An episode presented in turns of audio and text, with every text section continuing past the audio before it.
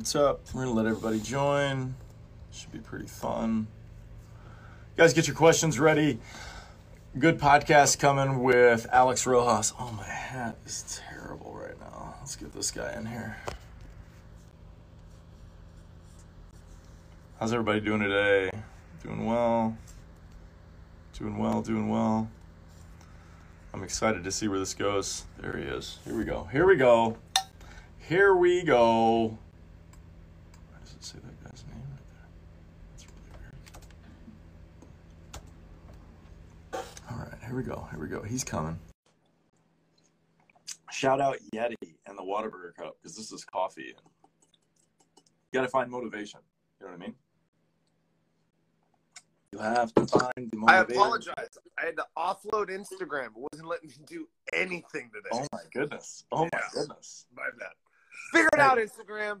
Hey, you're you're up in the uh you're up in the uh uh the Bay Area too, so I mean like you're real close. They got some conspiracies going Bro, on. it's 45 miles away. The fact that the server ever shuts down, like, like should never happen. 45 miles away. Not even that far. Like, Yeah. I could take a BART, not BART. I could take Amtrak and get there by 8 o'clock in the morning from 6 a.m. Like, it's not hard. Not hard. So- Figure it out. I'm hot this morning, dude. I'm so hot. I know. I didn't even get a chance to read your uh to to watch your video. You I was catching up So on a couple things and you're coming in. You are ready. So here was something I got hit with a few conundrums the other day that I was just like, like I blinked my eyes like that dude in the meme, you know, he was like, "Wow, okay." So number one, I was having a conversation with uh, like a nine-year-old kid, and I put it on my on my post today. If you guys want to check that out, and he hit me with this thing that he said that really threw me off. He was like, I was like, "Why do we come to hitting class?" He goes, "Well." because it's fun. I was like, yeah. And I'm like, but we come so we can get hits. He goes, yeah, but my coach says it's okay to get out. And I'm like, so why do you come to hitting class? And he was kind of like, you know, I didn't make, I didn't want to make him feel like that, but I was just asking him a question. Then why are you here?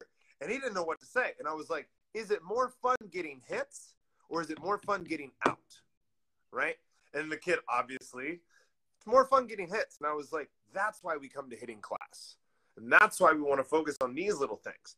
And it made me think, I'm just like, now, what he said is 100% right. At the little league level, a kid needs to focus on having fun and hitting the ball. I totally understand that. But at the same time, you're not allowing that kid to figure out how to win the game, right? By just telling them, hey, just go up there, put the bat on the ball. Okay. But like, how do I get a hit, coach? Like, how do I do that? Well, you got to hit it past the infielders, right? A lot of the kids, you know what they do? Hit it on the ground because the kids can't freaking field, right? Guess what that does? By the time you're 12 years old, you don't know how to play baseball. You don't. You know how to hit the ball in play. And for some kids, that's great, right?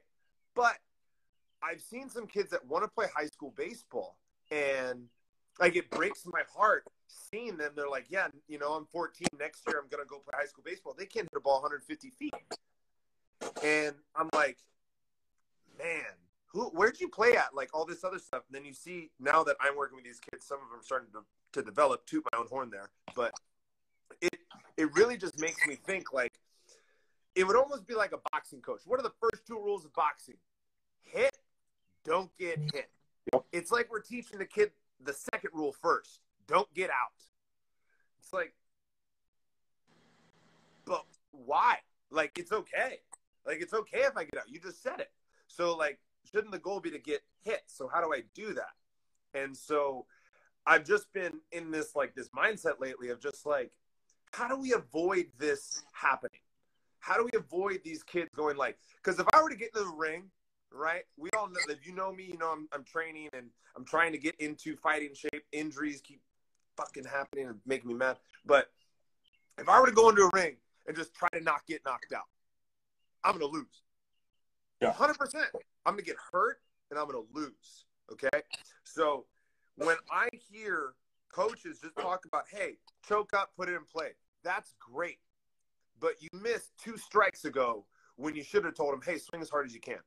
Or what I know you hate, and I talk about how much I hate this. You see a kid look over to like the third base coach, and the third base coach does this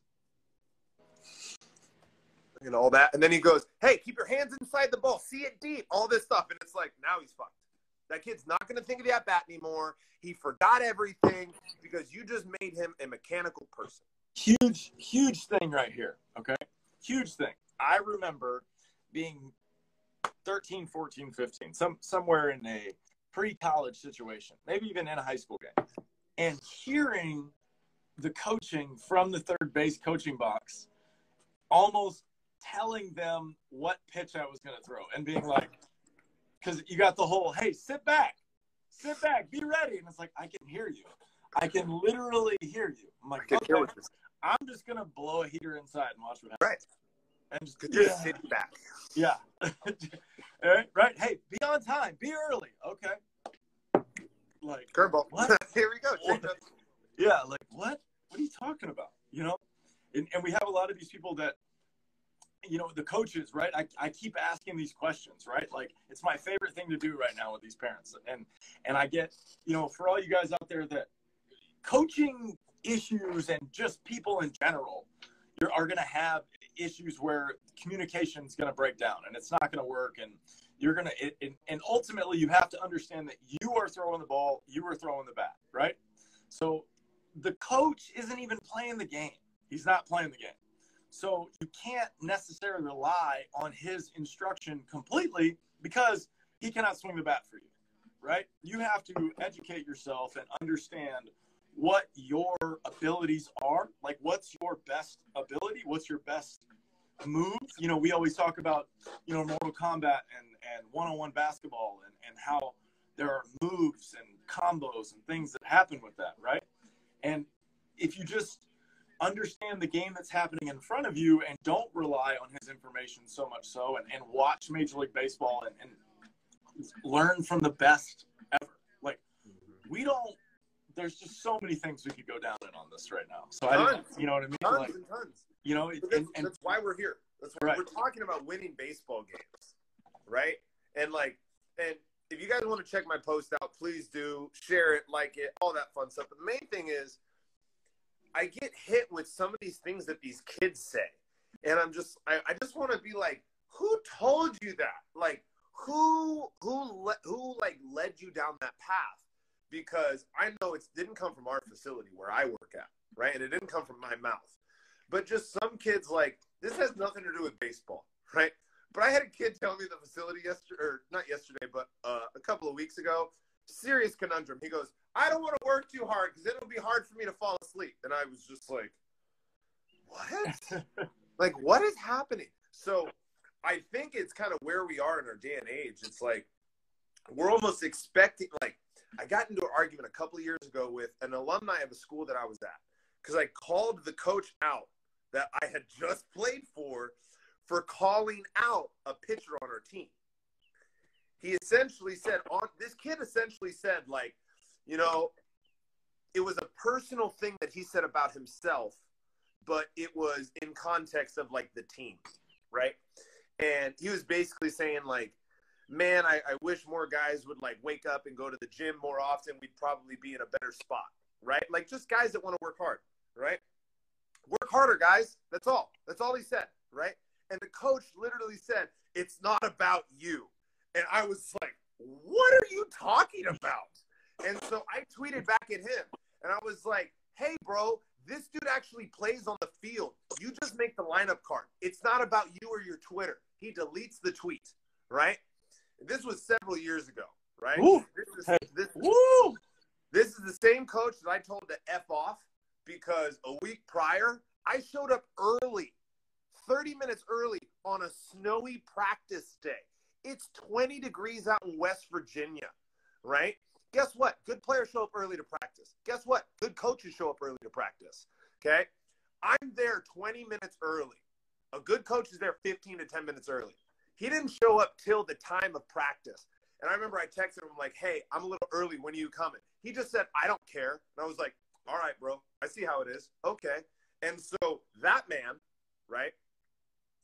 He is in charge of a Division two baseball team, right? And still there. right? And I remember there was this player that was kind of defending him, but he said what you said, but he didn't say it in the right way. He said it's on the player to develop. It's not the coach's job. And I was, and I just said, then why do we have coaches? Why don't we just have player coaches then? Like, what's the point? Like, if a coach is just there to make up a lineup card, I could have the smartest player on the team do that. So why do I need a manager? Because he's supposed to manage things, right? And so it it makes me think that we're not teaching the game anymore. We're teaching the actions, right? And that's what you and I talk about. It's like the idea of so and so throws 97, but homeboy doesn't care, right? Because it's flat. And you saw that happen in real life, right? And what gets happened? The dude gets taken deep because he doesn't know how to play the game the right way. He just knows how to do an action, right? So I feel like in order for baseball to evolve where they are right now, and I say they is like everybody that plays baseball, I think we have to do what you were talking about that Mortal Kombat, that one on one idea, the because that's what it is. It's pitchers and hitters, right? Like my favorite player in baseball right now is Chad Pinder. I think the dude plays nine positions for the Oakland A's. Dude plays Yeah. everywhere. You know what I mean? So, uh, oh, hello. What's Brady- going on, guy? Brady Jocelyn, hitting director, at Cutter Nation. Hitting Baseball. director at Cutter Nation. We're in, So- uh, we're in our How to Win a Baseball podcast, episode two. Ste- you steal my hat. No, this is my hat. Stole the hat. No, this is mine. Those We are got some sick. Yo, check out Guam's national hat. Here. Here's the OG colors. Is that a sailboat? That's pretty rad. That's pretty rad. You know, Guam is, loves baseball. Guam has been involved in baseball for forever. Shout Like- out, uh, shout out, grown man Ethan Lazama showing up. Hey, can we talk about your boy that just signed to the Angels? Like, let's talk about that. Taylor Ahern. Let's talk about how a guy goes from developing into winning baseball games. Let's talk about that. Mr. Taylor Ahern, super proud. Two, maybe two and a half years ago, he and I started working together. He approached me in the gym just Mm. because I was a baseball looking dude. And uh, his words, not mine. And uh, You do look like that, though. 100%. Walker, I mean, it was it's intentional. I want to attract people. He, I got him, got him hook, line, and sink, big guy. Um. So anyway, we start working. We play catch one day. First thing I noticed is just a lot of hand pronation, you know, and running out of the hand, and and uh, he was having tricep pain like I did, and which that was the same thing I was told to do. And so I remember um, just really playing catch with him, and we just went outside to a field and started throwing, and I started introducing these ideas to him. And the more we did it, the more he was kind of buying into it, and then he really we sat down and talked about how he needed to get over 95. That, that actually should be the first goal. Get over 95 before you even worry about playing again. And uh, the first three or four months, I think we got to 90, 92 or something like that, somewhere around there. Um, and then it just, uh, he started playing and then went to indie ball and just kept developing. And as soon as he got back, as soon as he got back from his COVID season, which he played a whole full season in COVID, which is crazy. And we got back to it. He took a week off and, and we got back to training and he put up some really good numbers and, and signed with the Angels first week, first 10 days. First 10 days of, of He his had like season. what two appearances with the I think Milkmen? three. Yeah, like three Yeah. appearances and then he's gone. Yeah, and one one wasn't even supposed to happen. And I think on that one he gave up a tank, right? Yeah, his last out. No, last one or the one before. The one, the one in the middle wasn't supposed to happen because it was extras. Oh yeah, the one in the middle was extras or something like that, and he came in and just like did his thing, just like whatever, couple zeros. Let's just keep this extras going. Um, Where was he in the COVID season? He was Milwaukee. He was in the. They won the championship. Oh, oh, he was with the Milkmen. Oh, so he probably knows my friend Dan. Maybe friend Dan Ward, one of the strongest human beings I've ever seen in my life. We always- Light tower power. What's his name? Dan Ward. Okay, so that's whoever we refer to on this podcast as somebody that's strong. We need to go above or below Dan Ward. Okay. Dude, okay, can I just tell Danny Chips Ward, if you watch this, bro, this guy had forearm muscles where he did like this thing one time and it looked like a baseball came out. Like it was crazy. 6'4, 235. It looks like Stipe Miocic, kind of like not the face, but like the body. Yeah. dude, I got to get up and show you this one. I was catching one time, right? And I I got a slider. This guy's a big slider guy. Here's the play. I'm over here. It's like 0-2. Dan goes out in front, pink, 400 foot home run, just like this.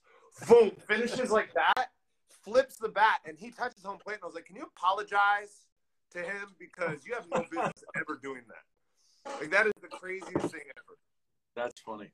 In batting practice, I saw him hit one over the lights with a wooden fucking bat. Oh, just amazing. Sorry, but let's talk about developing this guy. So, why was 95 step one? Well, you know, he was with the Red Sox. He got released, and when I was asking him, just like I did myself, when I was trying to figure out how to where, you know, if, if you can look at yourself objectively like a, a video game character, you can you can better understand where you're missing. Like you Right. you have to be able to be uh, really transparent on like what you're good and what you're bad at. And the trend of velo, you know, I think two years ago, average velo was like 92.3 or something like that. Now it's like 93 eight or something like that. Um, but it's also because people are intentionally throwing a lot more fastballs. You know, the Very game, the game in the 80s and the 90s is, is changed a lot. Um, and, and so it's, it's interesting to see how things are going. But, you know, one of the things that Taylor always had with his fastball, once we got him to get more behind the ball, because he's kind of like a 215. He's like 215 on the slot with his finger path, right? And his arm slot and the path to which he comes across the ball. So the spin he gets on the ball on his four seam's nuts. Like he throws a snake pretty much. It, it's got 14 to 19 inches of movement depending on how he rips it. Yeah. So it literally is just coming like, yeah, it's crazy. So, So your plan of attack was your fastball is one of your best weapons. Let's really weaponize that and then work from there.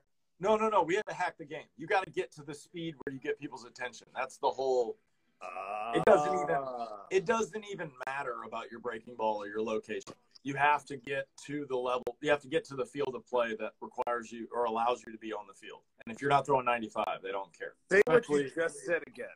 You said you. What did you say about the? velo- You got to get to the velocity that people want to watch, or something like that. The, the, That's the- you got to get to the velo that allows you to play the game. Like if you don't throw hard enough, they don't want you on the field. That's true. It's very, very true. Man, that's So he already had he already had other stuff, and that's what I told him. I was like, well, if you go to indie ball and you're another guy throwing 88, 92, like you're just wasting your time. So we need to get to 95, 97, whatever whatever the cap is as soon as possible, especially since at that time he was 23. So we had a lot of time. So now he's 25, ton of time. You know, uh, I think he was up to 96 um, in his first couple outings, and and you know throwing the snake. And that's not even you know he also developed he took my cutter and really ran with it and and he created his own identity with the thing and and now understands how to move it in and out front door it back door it you know run it off sink it there's a there's a bunch of different things you can do with the cutter and how it spins to make the ball move different directions so you know it, it's it's really cool to watch him take these ideas and then apply them to himself and then go out there and we do a lot of stuff um, you know breaking down hitters evaluating cheating tendencies, you know, Yeah. you know, Oh, just going after going after the offensive strategy of situations. You know, he had seven months of live ABs. We we calculated 28 weeks, seven months of live ABs before he showed up in the season, which kind of brings me to another interesting thing. I'm not sure if you saw this, but the Padres went to a six man rotation because of Lamet. And now I'm saying, why not go to a seven? Why not go to a once a week day protocol like they do in Japan, where because Japan only plays six games a week and they have Mondays off, then everybody has a day. So if everybody's on a day and you go a full seven day rotation, you give yourself an extra day of rest or maybe two, injuries are going to plummet. And then you can really ride guys' velos on what you're doing. Now, does that put the bullpen in a shortened situation because you got to take one guy out to move over there? Maybe. But also, if you you know if you go a little more old school and go the other way, where it was a four man rotation where they didn't even throw bullpens, it was just like throw, rest, rest, play catch, throw. Like that was just how it worked, you know. So, you know, uh, um, there's a bunch of things that are happening inside the game where things are changing, and and you know, a, a guy like Taylor that can come out of the pen multiple days in a row, throw four or five innings in relief if you need him to, or or start is kind of turning into this utility pitcher idea where guys aren't being pigeonholed. You know, I mean, if you're a one inning guy nowadays, especially with the three batter rule, like you're not going to make it. You got to have six pitches to like put on paper, even if you're only going to use three or four, right?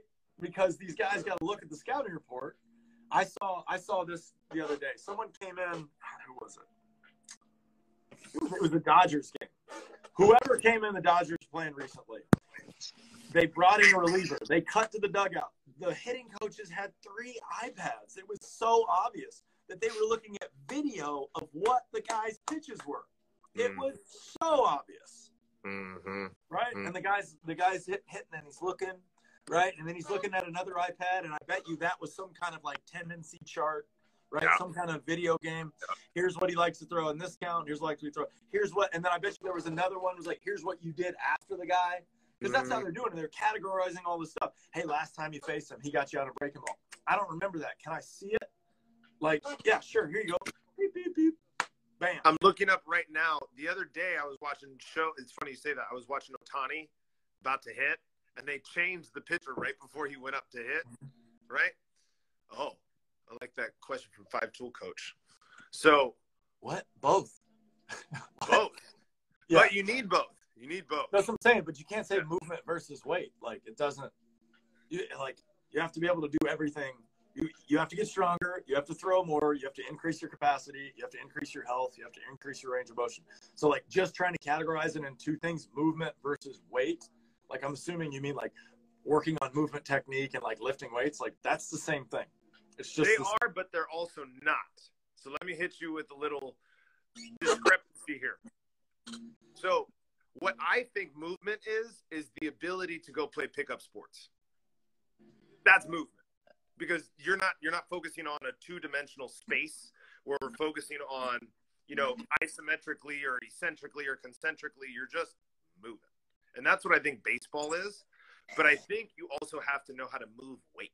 You know what I mean? Like I think that like and this is so weird. Like the other day I I had this idea of like, you know, we didn't used to lift weights and guys still played in the NFL and were fucking huge. You know, these guys were massive, but they moved better and I think it's because I think people need to need to be a little bit more conscious about what they eat, how they sleep, and how much they actually move because I think that produces more results than people think. I think the weight room really helps. I think moving weight really helps because it's been proven stress the nervous system. You're going to get reproductive, you're going to get results that are going to reproduce all the time. But I think one thing that movement doesn't do that weights really does is it teaches how to stress the nervous system to the point where the nervous system has to change. Like that's the point of lifting weights is to stress stuff so they change, so they adapt, right? That's really important. Like the weights make your body stronger because what doesn't kill you makes you stronger. You know what I mean? So like in order for Taylor to know what 95 feels like in his body, he has to know what that drive of 95 is. You know what I mean? Like he has to know what like is. that's totally different. Like you can sprint as much as you want, but to create that amount of force, I haven't met anybody that knows how to create that amount of force without lifting weight. So like like I don't think I don't know anybody like you know Bob Feller? They used to Yes, say. Bob Feller. What? Hold on, hold on, hold on, hold on. What? How are the Cubans doing? I don't know. I think they play a lot of sports, and I also feel like I also feel like they they work out a lot. I really do. Well, I mean, that's that's the thing. Like when he says movement versus weight, when I say Right. thing, I mean it's like a combination. That's Yeah, hundred percent, hundred You percent. can't you can't say like I can see how you could like try to plan your day and be like, all right, I'm gonna work on this. Maybe I'm gonna do some dry work and then lift weights and then do you know play basketball or something like right, that. I can right. see that, but like saying it versus that's the only thing that I'm like, especially Right. I after now. It's like why not do why not do everything and then and find out what works best for you. You know, I mean, Right. you could you could compare some back leg techniques, whether you're going to be like a drop and drive guy or you know a triple extend guy or you know a knee drop, um, long stride, short stride, fast stride, you know, a kicker. There's just so many different things. It's just when it comes down to it, just like you said, you have to you have to be able to feel it, and that's what uh, running guns and you know he he couldn't even you know funny thing he actually his first year that we trained we joke about it he couldn't do a running gun. His brain just couldn't get into the footwork. We actually had to like flip him a ball like an outfielder for him to be like catch! Ha! And just like Yeah, and Um, that's he the movement portion. he couldn't you know run I with his hand. Yeah he Yeah. couldn't run with the ball in his Yeah. hand. And so you know it's it's um i understand what you're saying. You know i just i just think it's just a lot I easier. still lift weights. I still squat. You know, like I still do the things that, but I do them in a sense of like we talk about it. I'm not going to bore you, but I do it the way I do it. You know what I mean? Right, right, right, right. Right. I we, think have, that's- we have. Well, that, I mean, it, any idea should expand, right? Like just, just. Oh, like I was yeah. With me, right? Like, Yeah. I, I don't, I don't necessarily like back squats anymore, but I do like a front, a front loaded step back lunge, which is basically Right. a squat, right? It's just harder, but also easier. If that makes Right. sense to anybody. You know, it's a safer, it's a safer. I think it, what it comes down to, I mean, I tweaked my SI multiple times trying to deadlift 500 pounds or squat Oh, 50 or whatever it was, right? And looking back on it, it's like, well, what was the goal? Was the goal just to like be able to be under heavy shit, or was the goal was like just get my legs stronger? Well, why don't we do? Why don't we just get my legs stronger faster? You know, I think that's you know one of the things that we try to push here is like it's a speed of development thing as well. It's speed of development, right? So the more we're doing, What do you mean by that? too, Well, how fast can you get to 95? That's Like what I nobody- thought you meant. It's it's What I not get it's not get to 95. It's Right. hey, you have a finite amount of time that your athleticism is at its peak, allegedly. Right? I'm 35. I don't understand this. Everybody keeps telling it. Apparently, you, your athleticism drops somewhere around here, somewhere in this Yoel Romero my- would, would beg to differ. Right. Yoel Romero is 43 years old and looks like a god. Right, exactly. And then there's people like that. And then the people that I played with that were the same thing that were 39, 40 years old and, you know, looked like, exactly, looked like they fell off a statue, you know? hmm So here's to go with, like, not to stay on the movement and the weight thing, but just to to incorporate those two things. You need movement in order to get to the ranges of motion that you need, but you need weight to understand how to create tension. Like 100%. Like and one of the things that I really disagree with right now is having any tension in your core mentally. Like you shouldn't ever have to go and like squeeze your core. I really disagree with that because I've watched MMA for a really long time and I've seen a lot of people get knocked out and I've never seen anybody go that's the guy that gets knocked out 100% of the time. So I think the idea of having like a loose core, so like Pallof presses, a lot of planks, like that's not what we want. We want to have the ability to create tension in our core, but it's just like what you said. Isn't the goal to have a fast core that can just create tension, not this if you're a wrestler, sure, you need that. You're a jujitsu guy, sure, you need that because you got to hold positions and not move. But when you're trying to throw 95 like Taylor Ahern, you need as much movement quality as you can in order to hit that. But if you don't ever move weight, you're never going to know the requirements in your mental state to fucking. and that that's pretty much how I would say that in a nutshell. I think that that's super important. I don't think people, and that's another thing with kids. Like, like one of the things that I think about with kids is that I wish that in PE they learned how to throw medicine balls, like in a variety of ways: chest pass, keg toss, fucking behind, like all the ways that they could throw and move and like do all that stuff. I think that's really valuable. Like kids love throwing medicine balls. Whenever I do that in class, the kids are like, "Let's go!" They get so fired up because they just get to throw shit. Yeah. Right. And I think that's something that has to, I think, take place in order for hitters to really get better. I think you have to know how to create tension and throw shit. You know, I agree. Create create tension and throw shit. That's that's. I mean, that's really valuable. like it's Awesome. really, you don't want to be this loosey goosey fucking yoga guy that's like hella bent. Like Barry Zito. Oh my god. Oh my god. Barry Zito, like he made yoga his sports performance. What? Like you did what? That's the downside of movement. When you just do movement, you throw 83. And it and it and it went down. It just because he didn't bad. show up on eighty three. Showed up throwing 90 with the greatest wrinkle of all time. And Yeah. then, you know, he he just I don't know what happened. Dude, I remember when I was a kid watching that dude play, like, oh my God.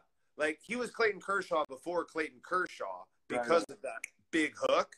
But I remember finding out he did yoga and I was just like, man, that seems really good, but like you're so flatty. Like you're just you don't have that like that tension. And then you look at a guy like Aroldis Chapman, who is and it's like he throws 103 all the time. So yeah, there's probably a balance somewhere in between there, right? Hey, who's your favorite baseball player of all time? I got asked Well, I mean- yesterday. It's just it's just easy for me because I mean it's an obvious one, but it's it's only because I sat this close to the television screen every time he pitched. But Greg Maddux for me was Greg by Maddux. far throwing throwing butterfly balls up there every every time I'm watching TV on TBS. Just He had all four pitches, but he knew how to throw each one like four different ways. I know, but Like, I can show you. so I okay, you can't even say four pitches on it because I could show you video and I'd go, "What's that pitch?" And you'd be like, Yeah. "I don't know." You'd be like, I "I don't don't know." know. I'm like, "Me neither. I don't. I don't know what that does. How do you do that? You know what I mean?" Yeah, yeah, yeah, yeah. So I got asked that yesterday, and I was just thinking, I was like, well, and it's it has to do with this podcast. It was like, I'm a real big fan of winners. Like, whenever somebody would say Peyton Manning's the greatest quarterback of all time, I was like, he's won one Super Bowl, dude. Like, and you know, Tom Brady, and people would always be like, ah, but the defense and the offensive line. I was like, who did Tom Brady have on defense? Patrick Chung was like his best player, Yeah, right? Patrick Chung. Patrick fucking Chung, right? Who, who is that? Do you know who that is? I know So- who that is. Exactly. That's like one dude on their team. Tedy Bruschi was their other guy, and he had a fucking stroke, so he was Yeah. gone. Like, you know what yeah. I mean? Like, so what's the excuse, right? So He had a stroke. he did. I hate to say it. He's a I beautiful know. man, and he like he talks well, and he's awesome. But like, the dude had a stroke. First of all, had a stroke, comes back and plays football again. Like, whoa, whoa. So to to go further with that, you said the other day, Mariano Rivera threw one pitch, and in a postseason, he's a Cy Young. 162 games. People like more people have walked on the moon, and I remember whenever I would watch the Yankees play on TV, I would, and Mo was pitching, I dropped everything and I was just like this. Yep. It was like watching, it was like, it was honestly like watching, like, um, like a, like a, like a dancer. Like it was just, you, everything was beautiful. He's like, I'm gonna put this cutter, I'm gonna move it like that much, and then I'm gonna make the next one go like that much, and then the last one's gonna move like that Mm-hmm. and breaking bats, making guys look bad. Enter Sandman comes in. Like that dude, in my opinion, you talk about the seven man rotation. I think that that would actually help guys like Mariano out because when you have a five man rotation and you have a limited bullpen, I think of the long relievers are the unsung heroes of the baseball world because they're Taylor Aherns. They're these weird hybrids of like, I can throw 100 pitches, but they don't like me to go over 45. You know what I mean? Like, it's Uh-huh. very strange.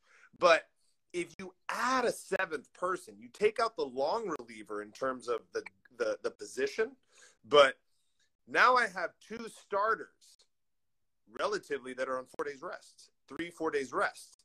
They can come in, get some work, act like a long reliever, help us set up Mo, right? Or help us set up our setup guy, our seventh, eighth, ninth guy, and now the game's over because the Rays broke broke baseball when they threw Sergio Romo out there and they won the first inning. I don't know how many times, and they won the game because they realized, hey, if you win the first inning, the odds of you winning the game are really high, Mhm. really, really high. Mhm. And that's something that when you have an excellent closer, that is what really ends the game.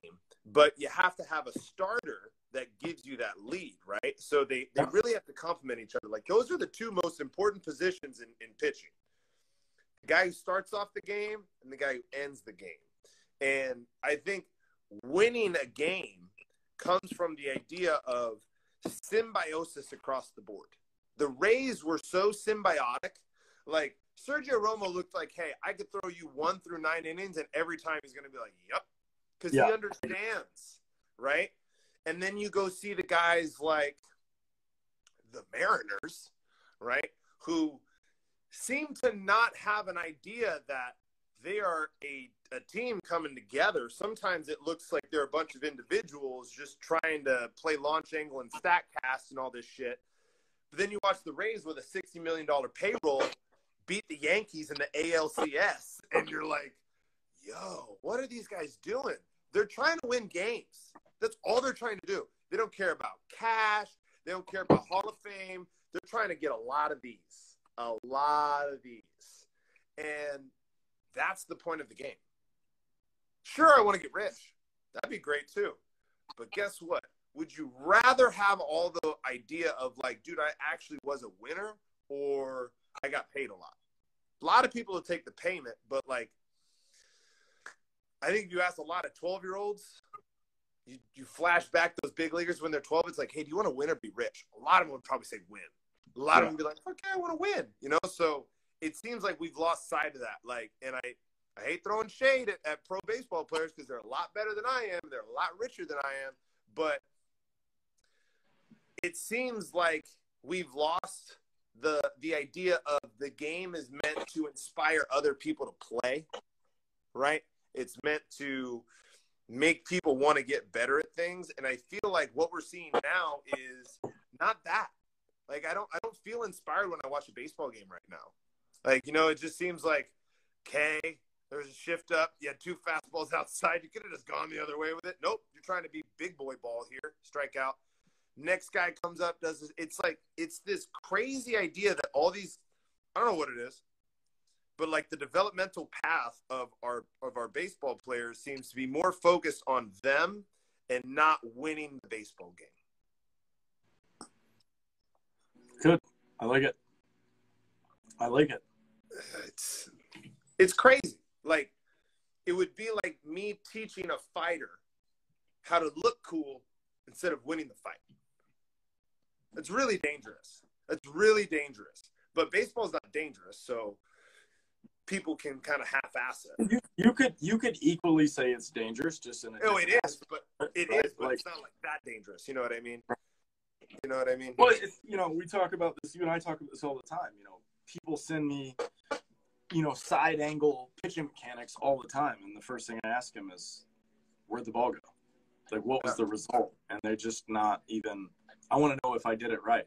Where did where did the ball go? You know, You- I- and I'm sure you get the same thing with the side angle swing. Like, what? How's the swing look? Where'd the ball go? You know, like it, it's a math problem. The swing plus the ball angle coming in equals where does it go? Mhm. Right? And the Mhm. result the result of that math problem doesn't always it's not put together. Which is why we have so many sons of big leaguers that are in the game because it's like, yeah, I'll just do what dad did. Dad explained the strategy to me. That's Yeah. weird. That's No. weird. That's weird. That's weird. You can go look at video of Fernando Tatis Sr. going oppo with two hands, just like Junior's doing right now, and be like, that's the same guy. That's the same idea. Mhm. Somebody taught him to do it. So, you know, there's there's just a bunch of baseball's a cool game because it's not, you know, everybody's talking genetics and talent and all that stuff, but I, you know, I, I think it comes down to information. It's information. Who gets the best information that knows it's going to work the longest? And those are the guys that normally play the longest. because the guys that have the most information make the best decisions for themselves, and have the most experience in the fight. right? Like what what Taylor did, seven months of live at bats is single handedly, and this is my opinion, and you and Taylor did more of the work. I think that probably set him up for years of success because he just drilled in programs, just like okay, fastball, foul tip, okay, change up, bop, bop, bop, and he just programmed and programmed and Mhm. programmed. Now Right. he has all these game plans in his head, right? For what you and I both know is a variety of hitters you could face lefty, righty, tall, short, big, skinny, Yeah. big home run hitter, base hit. Mhm. Like Mhm. all of that matters, but all of it came from the idea of like, I'm going to get these guys out. Not like I'm going to look sick on these pitching mechanics, or I'm going to throw this plyo ball as hard as I can, or whatever it is. It's, I'm getting you out. I didn't get you out. All right, I'm going to try it again. I got you out this time. That's how I do it. Oh, Right. didn't work that time. Let me try this. Like, that's the game. You know, like Yeah. that, that's what it is.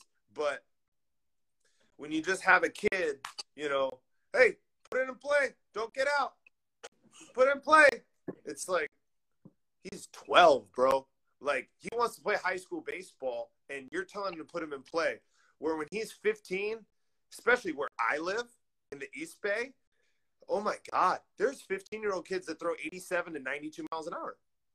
Like there's a kid on so Mateus Johnson, the kid that you and I both worked with, there's a freshman on their freshman team who is committed to Arizona. So the way that that school works, they don't bring up anybody unless they're 100% going to change the culture. Everyone goes freshman, JV, varsity. There's a freshman committed to Arizona throwing 90 miles an hour, right? There's a guy on the JV team throwing 90 plus, right? That's not even varsity, right? So if you think when you're 12, Mateus is 15, gonna be 16 soon. You think in three years you can go from hitting 68 to 88 with the same mechanics? You are you're gonna quit baseball and you're gonna think baseball is stupid because you're not set up to play the game the right way. Totally. It makes me sad because there's so many kids out there that like they quit or they're they're not able to like there there's one kid that I'm working with. He is six feet tall, 110 pounds, wants to play high school baseball. Uh oh. Lost you. Lost audio. Lost you. Lost audio. I don't know what. Sorry, I had a little I had a call. Sorry, I had to, I had hit X out on the call. So we missed the we missed the uh you have to start over. So there's an 11 year old kid or a 14. No, he's he's 14 year old. He's going to be in high school next year. Skin and bone, real tall. And one of the things that he told me was, I want to play high school baseball next year. And I was like, that's awesome. Now let me tell you something real. And I wasn't trying to be mean. I was like, we're hitting on a little league field on HitTrax, and you're struggling to hit it over the second baseman's head right now. We have to change that if you want to play high school baseball. And he looked at me like, not concerned, but like someone was real with him for the first time. I was like, I want you to play high school baseball, Mhm. but you're not going to make it past the first day right now. We have to work harder. You have to swing hard. You have to move faster. You have to do all these things. And it's been about two months now. He's up to about 160 feet now, right? And he's hitting the ball with some vigor, right? So it's Some taken vigor. several months. Some vigor. Love that word. So he's taken a few months, but with him, and this is this goes to what Matt messaged in and what you and I talked about, he doesn't move well and he's too skinny at the same time to where I can just give him something heavy and say, figure it out.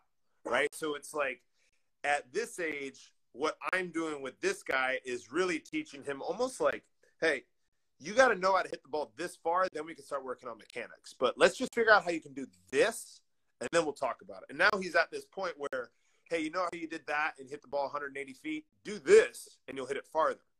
But just like how you coached Taylor, man, I loved what you said to Taylor.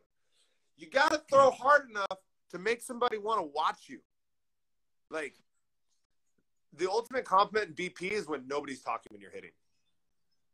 That is the coolest thing ever. All you hear is, whack. Nobody's saying anything. Whack. That's how you know that guy rakes. So if people want to watch you, that's probably one of the best compliments you could receive as an athlete, right? So,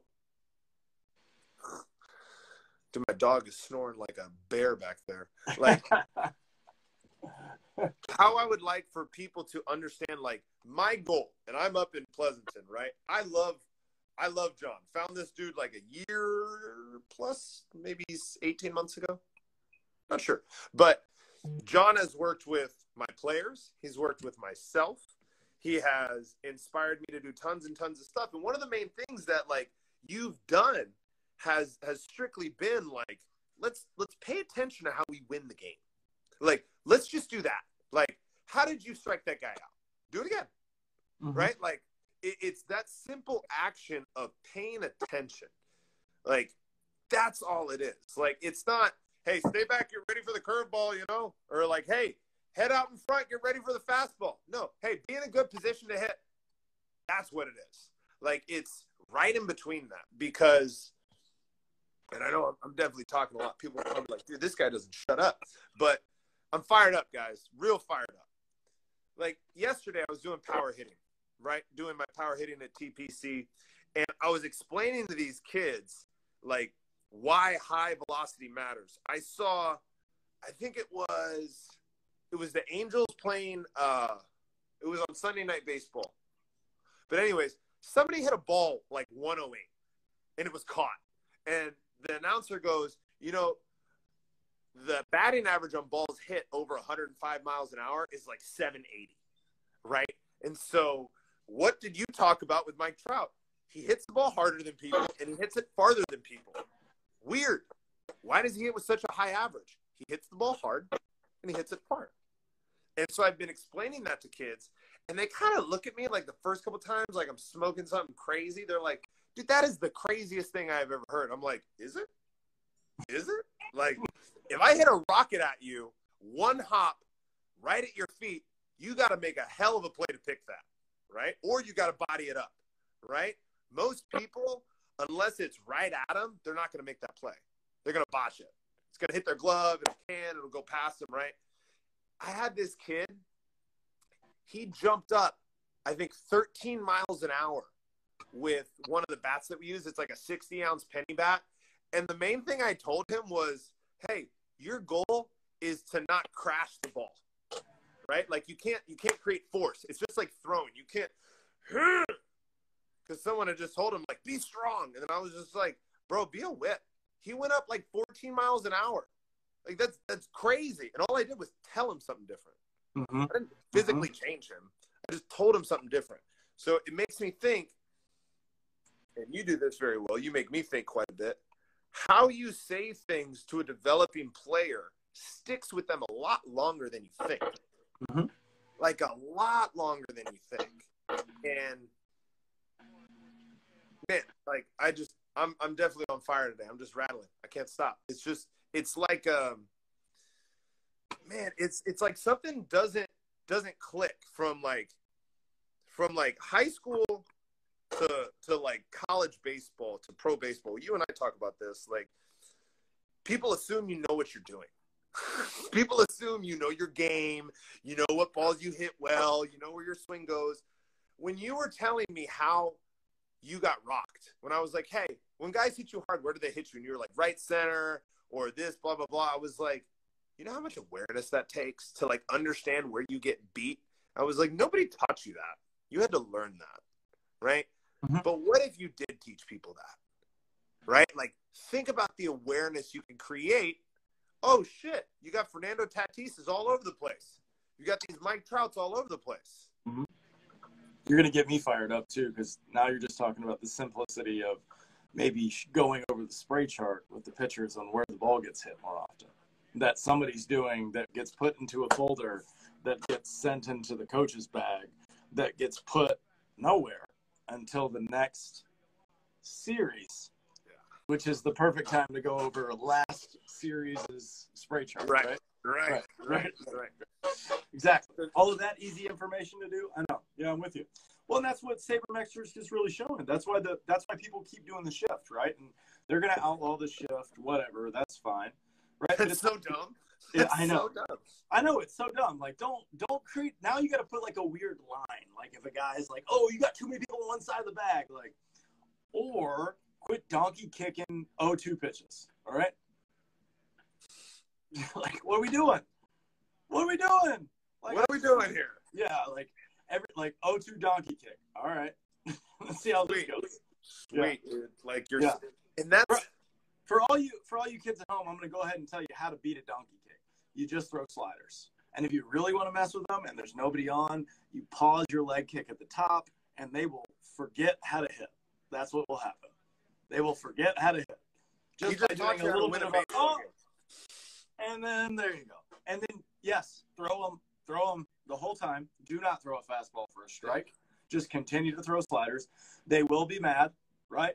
And you just have to remember this: there's no rule that says you have to throw a fastball.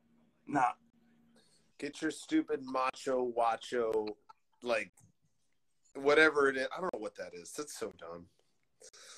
That's so. It's like when someone complains, and I get it. It's like when someone complains, "Oh, he just took him down. He's beating him up. Stand up and fight like a man." It's like, why? yeah, Why? What do you mean? yeah. Why don't is you the not object get taken not out? take damage? Yeah, Like it would. It, it's just. It's so crazy about like, like, ah, dude. It. I told you earlier in the season. I was like, hey, yo, that Jordano Alvarez guy for the Astros. That dude rakes, right? Because the A's played the shift against him, like hard left-handed shift. He goes three for three the other way with a bomb, a double, and a single. Next day, straight as an arrow, right? Mhm. Because they are aware that we don't got the firepower to swing it with these Astros. So like every once in a while, we got to go against the sabermetrics and just play the fucking game because the Astros are the king of sabermetrics. I think like they're so good. Why are they losing? Oh, I think because they're not cheating. Hold on, I have to. Hey, last night Ray Fosse said it on the A's game. He goes, "How did Clayton Kershaw pitch against the Astros tonight?" And they were like, "He had six strikeouts, like no walks, seven innings." He goes, "Weird. They didn't know what's coming." and one of the announcers goes, "You got to let it go." And he was like, "I can't. I can't let it go." It was hilarious. All right, they're not losing too bad. They're not the fucking Angels. Um, they're 26 and 22 right now. Sorry, Taylor. no, let's go. Bring Taylor up now. Let's Yeah. do it. Let's go. Dude, Raisel Iglesias, I saw him give up two bad bombs trying to hold the A's. Like bad bombs. Man. Oh, let's let's talk about let's talk about this in in winning a baseball game. Because this is definitely from the pitcher's point of view, less of the hitter's catcher's point of view. So one of the things that I talk about with my hitters is following your miss. Right? Like yeah, you had a good miss, or you, you missed that ball, but you still hit it 250 feet. Did you hit it your hardest? No. Did you catch it? No. But let's travel with that. Like, what did you do right with that? And one thing that I used to do when I was catching would be like, let's say I call curveball first pitch, right? And he fucking backs it up and it almost hits the right handed dude in the face. Then I'm like, all right, I'm going to play with that. I'm going to go fastball in just to fuck with you, right? Is that something that you you teach to younger guys to to get that awareness up earlier and how young would you teach that It doesn't matter. yeah It doesn't. It's it's as as soon as we we go into pitch theory and game theory, as soon as somebody can like competitively repeat pitches. Okay good way. To, you know what I mean? As soon as you can, as soon as you've kind of mastered your slider, your cutter, your changeup, and your fastball, then we when we go into batters, right? We start trying to educate. We're like, okay, you're gonna run, you're gonna try to throw a fastball inside on people, and then you're going to miss, right? You're going. This is you're gonna miss arm side. You're gonna miss up, right? So if you miss arm side, if you have a slider, that's a great time to throw a slider off that tunnel, or throw another fastball inside. If you miss up, throw the curveball or the fastball inside again and see what happens. You know, Mm. there's just like really unique ideas that you don't see a lot. Like, for example, double up fastballs up, right? As soon as you go fastball up 0-2 after two curveballs, what's the hitter thinking right there? Probably curveball after he did that, right? Well, you can go fastball up again, and he's going to have to honor that. Oh, he's probably going to swing it and cheat, and then be underneath it, right? Hmm. So there's there's just all of those games to get into. So once once it's once you understand it's literally not about throwing strikes, it's about getting people to get themselves out the easiest way possible, and and it's just hard to teach that. You know, not, not a lot of people can because you got to think about it. It takes so many hours, right? It takes so many at bats. It takes seven months worth of at bats to start understanding like what you're good at, what you're not good at, right? But you can't evaluate that if you're trying to win a tournament and beat someone, you know, in in a day. You know? Yeah. There's just it's it's just you don't you don't get the feedback you need because what what's really hard is facing the same guy 10 at bats in a row and getting him out. That's Yeah. hard. Because what? Get at what at bat does the guy start figuring it out? Because I feel like Right. the, the better you are, you could see two you could see two ABs and be like, all right, I know what we're doing. Yeah, I remember one of my one of one at bat where that kind of popped up. I was facing a, a Pirates guy, like a AAA Pirates guy, when I was at Driveline. First at bat, this dude made me look stupid. Like he went 94 on the hands, and I fouled it off, but it was on the handle. Like I wasn't close. Everyone was like, "Ooh," and I was like, "Bitch, you almost broke my bat." Everyone's all excited, but he made me look terrible on sliders, and I was like, "So that's your out pitch, okay?" But you like to set it up with that running fastball. I got into an 0-2 count against that guy, and I almost took him deep oppo because he threw that slider, and I was just so into it because I was like following what he was doing and like tracking his misses. Mhm. But granted, it's a flyout. But I just remember being on that ball because, dude, his slider broke so hard. And my first at bat, I had a donkey kick. I remember like having a real big donkey kick because I was like, this dude's got 95. I'm taking him yardo. And then he threw me the shuto, and I was done, son. The shuto. The shuto. Oh, like, that's a that's a great reference, Mr. Baseball, for all you uh, for all you real baseball movie fans. Man, Tom Selleck in that movie is like such a 1980s baseball player. I know, but it's a great flick. It's a great so flick. Oh, Great flick. One of the flick. best best quotes. Time no die, only people die. And Tom Selleck looks at him and is like, "What the hell are you talking about?" you're trying to quoting, kill you're quoting a movie. You're quoting a movie from before you were born. That's impressive. I love that. Well, it's because my dad. Come on, my dad's 62. You know, like he ain't gonna raise no kid who doesn't know the 80s, right? So, last thing, because I gotta get bouncing here, but I wanna I wanna ask you another question about player development when it comes to the masses, right? What are some things that a 12 year old that wants to play high school baseball could do from a general baseball standpoint, in your opinion, to give them more awareness? You know, compare yourself to what the big leaguers are doing. Like really compare yourself, right? What's your what's your fastball velo, right? What's your hitting distance? What's your running speed, right? Like those things that you can measure that are easily understandable, like those are the things that will help you understand where you are. Once once velo is put on the screen, like they're going to do a spin rate here in just a minute, right? Where they're just going to drop it on us, right? I remember seeing velo for the first time, and that's all I wanted to see. It was only on ESPN, and then you run over to CBS, and it wasn't there, and you'd be like, oh, right. So you go over, you go over to baseball tonight, and you'd be like, he's throwing 92, you know, or that pitch was 76, and you're just Yeah. like, I don't know what that means, right? Yeah. And now we now we know. Like now you can watch somebody throw a pitch. You don't even have to watch where it goes or what it does. You just look at the speed and be like, oh well, this guy throws 95. It was 76. It's probably break break ball, right? Some kind of spinner, right? So you could you understand for what it is, and and the more you can educate yourself on how people are actually being evaluated, like it's it's one it's just you can just go look at the perfect game website and they'll show you they'll put it in front of you you can just go look at it and that's Yep. oh what are the what are the leaderboards what are the leaderboards in order maybe Yeah. those are the ones you should probably pay attention to you know? Yeah. It's super important. This is important right whoever put this new article called the unwatchables interesting as well right i don't know what that is but I'll have to read that. I Well, don't you, I think he was talking about that when we were talking about the shifting and all that. Hmm. Yeah, and that's probably by a writer that I need. I, you need to shut your mouth. That's what it sounds like.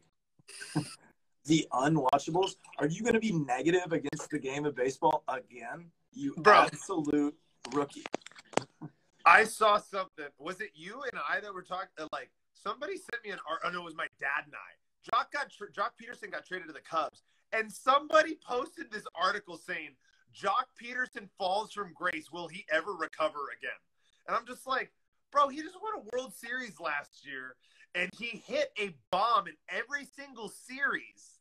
And then the day that they wrote that, he hit two jacks. So it's like, uh, it, it, Kevin Millar, 2004, Red October, that one curly-headed fuck that that interviews him, and he's like, "Remember when he called us a bunch of imposters? And Yeah. you called the Red Sox a bunch of imposters? You know, Yeah. we're just a bunch of imposters. We just want to lose. You know, we don't we don't Yeah. ever want to play the game right. Uh-huh. You know, Uh-huh. it it's just like the power that the Hall of Fame voters never played past high school baseball. I wish that would change. I wish the Hall of Fame was voted on guys that are in the Hall of Fame that are alive. That would be the best. Because those are the guys that know the standards, right? Like imagine if the Heisman trophy winners picked the Heisman. It'd be fucking cool. Cuz they would be like, yeah, that guy that guy's legit. You know, like but all these sports writers it's like well, back in my day, I was in the 74. Rah, rah, rah, rah, rah. It's like, bro, you haven't played baseball or football or whatever it was since, Right. you know, whatever. Well, So, It's, well, it's why audio and video is going to take over. That's why it's important for us to have this podcast and keep expanding on it because uh, we can talk about baseball on because we've played it at, at a really high level and we've seen it and we know the game. But if you have sports writers that can't explain the spin axis or the technique or whatever's actually happening because they haven't done it, then or how to beat that. yeah, exactly. Like, Like, you you don't know- don't talk about the problem. Don't talk about the problem. We don't need to talk about the problem. We know what the problem is. The game's slow. The game isn't Twitter wrong. fingers. It's slow. Right. Twitter fingers, bro. Twitter fingers turn into trigger fingers. You know what how I mean? come how come the NCAA plays nine inning games in under two and a half hours? How come that happens?